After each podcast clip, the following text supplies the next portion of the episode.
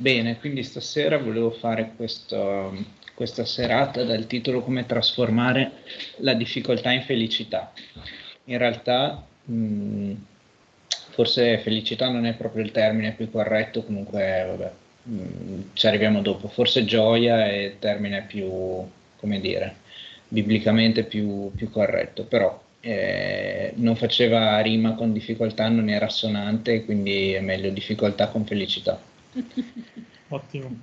E, ehm, bene, eh, dunque volevo trattare questo tema un po' perché eh, il periodo di difficoltà direi che ci sia, come dire, forse ci stiamo uscendo adesso, ma direi che sia stato piuttosto lungo.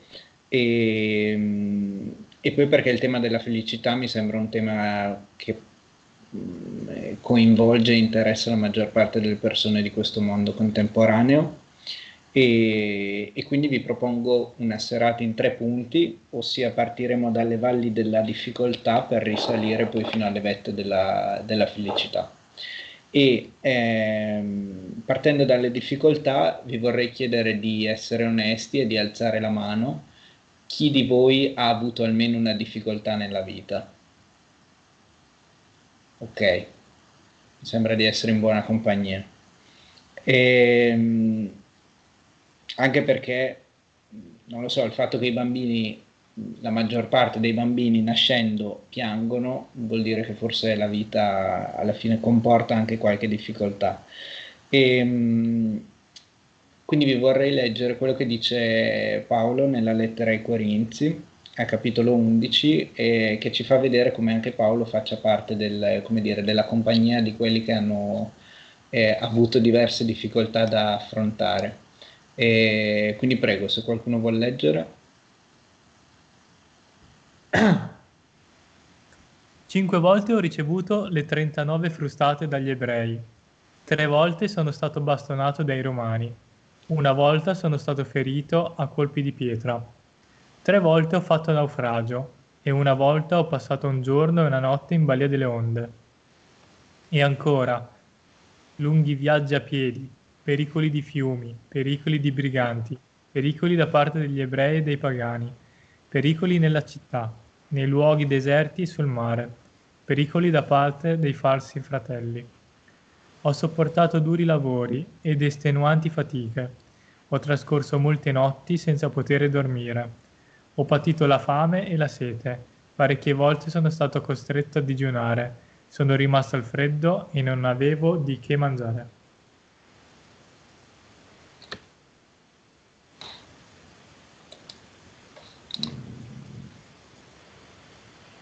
S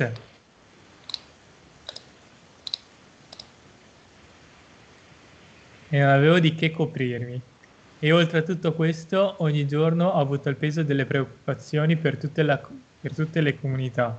Se qualcuno è in difficoltà, io soffro con lui. Se qualcuno è debole nella fede, io sono tormentato per lui. Bene, qui eravamo nella seconda lettera ai Corinzi, capitolo 11, versetti da 24 a 29. Quindi abbiamo visto che eh, anche Paolo ne ha subite più o meno di tutti i colori, quindi sa come dire, condivide i nostri tormenti, nel senso non è che abbia vissuto in un mondo ideale, però vi volevo far vedere quello che scrive sempre ai Corinzi nella stessa lettera, qualche capitolo prima, il capitolo 4, dai versetti, i versetti da 8 e 9, che sono questi, dice siamo oppressi ma non schiacciati, sconvolti ma non disperati, siamo perseguitati ma non abbandonati, colpiti ma non distrutti.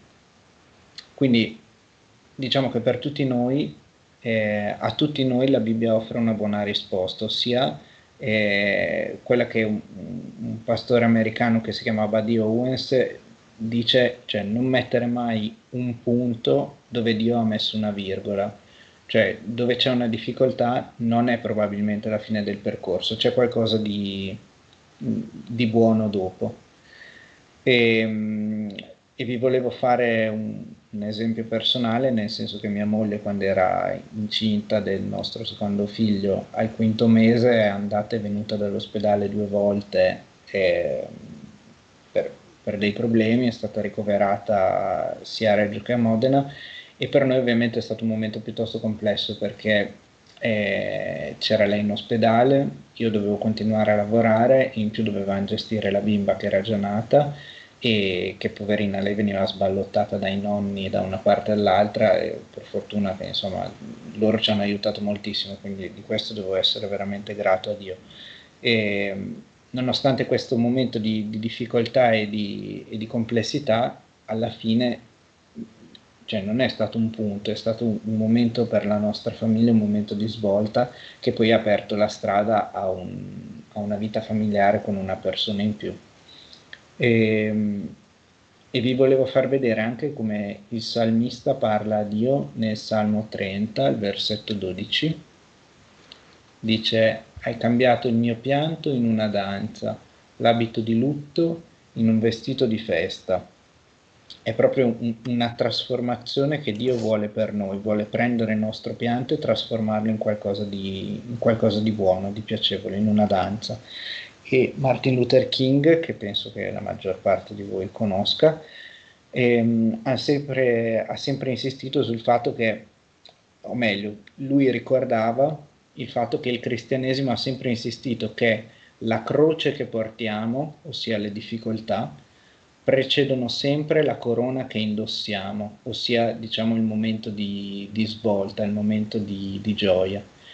E quindi alla domanda se gettare via le difficoltà e avere fretta di passare alla gioia, credo che la risposta debba essere no. Capisco che sia complicato, però penso anche che eh, le tempistiche di Dio siano le, tem- le, tempistiche perfette, che a volte anche quando noi non le capiamo, però mh, siano, siano, punti di sviluppo mol- per noi molto, molto forti, molto importanti. E vi volevo leggere un, un brano preso da un libro che si chiama Pray Big, che esiste in realtà anche in italiano sotto il nome di Prega in Grande, che leggevo proprio questa settimana. E, e, l'autore è Lester Begg e dice se parli con cristiani che hanno vissuto abbastanza da fare esperienza dei su e giù e dei fallimenti e delle debolezze e dei pasticci, allora la maggior parte di loro ti dirà che il più grande progresso che hanno fatto nel loro percorso di fede non è stato nel trionfo ma nell'afflizione. Facciamo esperienza della potenza di Dio che ci fa continuare a progredire e crescere, obbedire e testimoniare non quando la banda sta suonando e tutti stanno marciando, ma quando la musica è svanita e noi stiamo strisciando. Quando arrivi alla fine della tua potenza, è qui che trovi la sua. E quando lo fai, troverai che è sconfinata e che quindi è sufficiente. Mi piaceva molto questa cosa perché nei, nei, momenti delle difficoltà è proprio il momento in cui possiamo, è il momento che possiamo sfruttare per, ri, per riprendere e ripristinare la relazione con Dio che potremmo aver interrotto.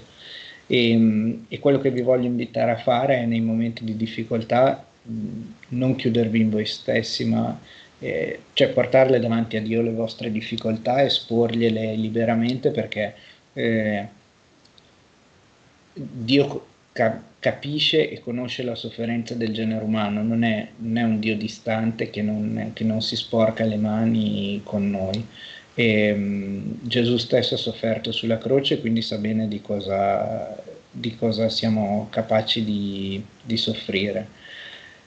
E, um, passerei al secondo punto, che sono le preoccupazioni, ossia a volte non siamo nelle difficoltà, ma ci preoccupiamo in anticipo per quello che potrebbe succedere. E, e, qui ci sono stati studi psicologici, penso, abbastanza interessanti sul fatto che in realtà molte delle preoccupazioni eh, che ci affliggono non si, non si, realizzano in realtà mai. Eh, e questo è molto interessante secondo me. Quindi a volte forse ci affliggiamo di preoccupazioni più di quanto dovremmo. E l'essere cristiani ovviamente non evita le preoccupazioni, le ansie, le paure, quelle restano, però indubbiamente il cristianesimo offre un, um, un modo diverso per affrontarle e vi volevo leggere quello che dice la prima lettera di Pietro, capitolo 5, versetti da 7 e 9b, se qualcuno vuole leggere.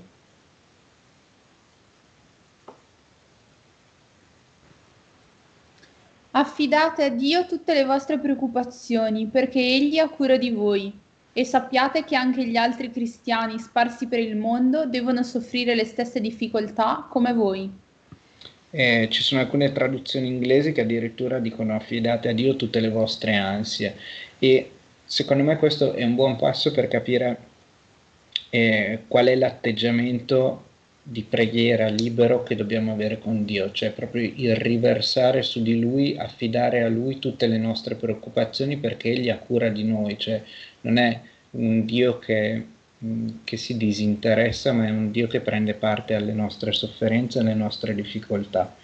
E mm, il lamentarsi con Dio mm, è molto diverso dal dire che Dio non esiste, anzi è l'opposto, in quanto se io mi sto lamentando con Dio sto implicitamente supponendo che lui esista perché non mi, ma- non mi lamenterei mai con qualcuno che non esiste.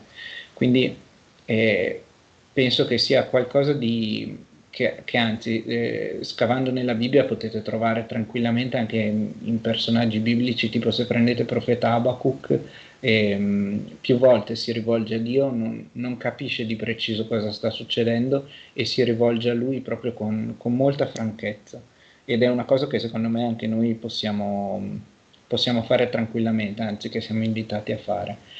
E adesso vorrei passare al versetto 9b che abbiamo sempre qui davanti, che dice sappiate che anche gli altri cristiani sparsi per il mondo devono soffrire le stesse difficoltà come voi. E anche questo penso ci dia un, come dire, un, uno spunto per capire come possiamo, come siamo incoraggiati a comportarci, ossia cercare qualcun altro eh, con cui condividere le nostre sofferenze, una spalla su cui piangere e qualcuno che ci possa dare sostegno e amore. E, mh, mm, credo e spero che chiunque di voi abbia un cristiano di fianco a cui eh, confidare qualsiasi preoccupazione, penso che eh, sia un buon punto da cui partire. Ecco, il cristiano teoricamente, se vi rivolgete a lui, non dovrebbe scappare da voi eh, per, non, eh, per, non, sporcarsi le mani, ma anzi dovrebbe a, a, aiutarvi in tutti i modi, anche solo, da, anche solo per, la, per la presenza di fianco a voi. Ultimo punto, che è il risalire la montagna, ossia la gioia. Abbiamo esplorato le difficoltà e le preoccupazioni e adesso vorrei leggere un brano dal, dal Vangelo di Luca che parla di un tizio che si chiamava Zaccheo, che è un po' un, l'equivalente di uno dei nostri mh, impiegati dell'Agenzia delle Entrate, nel senso che riscuoti, riscuoteva le tasse all'epoca per eh, gli occupanti romani in, eh, in Palestina. E, mm, quindi lui riscuoteva le tasse, vediamo che cosa dice eh, Vangelo di Luca, capitolo 19, versetti da 1 a 6, se qualcuno vuol leggere.